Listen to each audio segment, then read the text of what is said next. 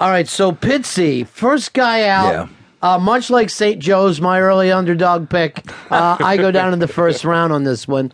Uh, it's uh, I, I pro- I'm going to guess that unlike Pitsy, even though out of everybody, Eastside Dave is the fucking raging alcoholic, he is competitive. Yeah. Where Pitsy, on the other hand, loves just being, hey, I'm the background guy.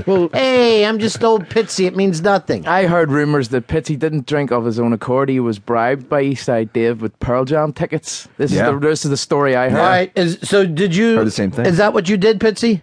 Well, yes, I was bribed. So into you a pro- fucking sold out Fezzi's heart for Pearl Jam tickets. Unbelievable. Eddie yeah. Vedder. Scumbag. I, I mean, I don't look at it that way. I Friday night I didn't drink. I sat home and didn't go out. I thought about Fez all night, and then Saturday. Nice. I bet. All right, let's go back to the hey, welcome back, Fez calls and see how you're doing. Oh.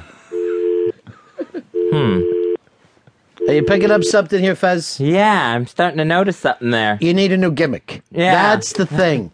How did you do on uh, get well cards and flowers this time?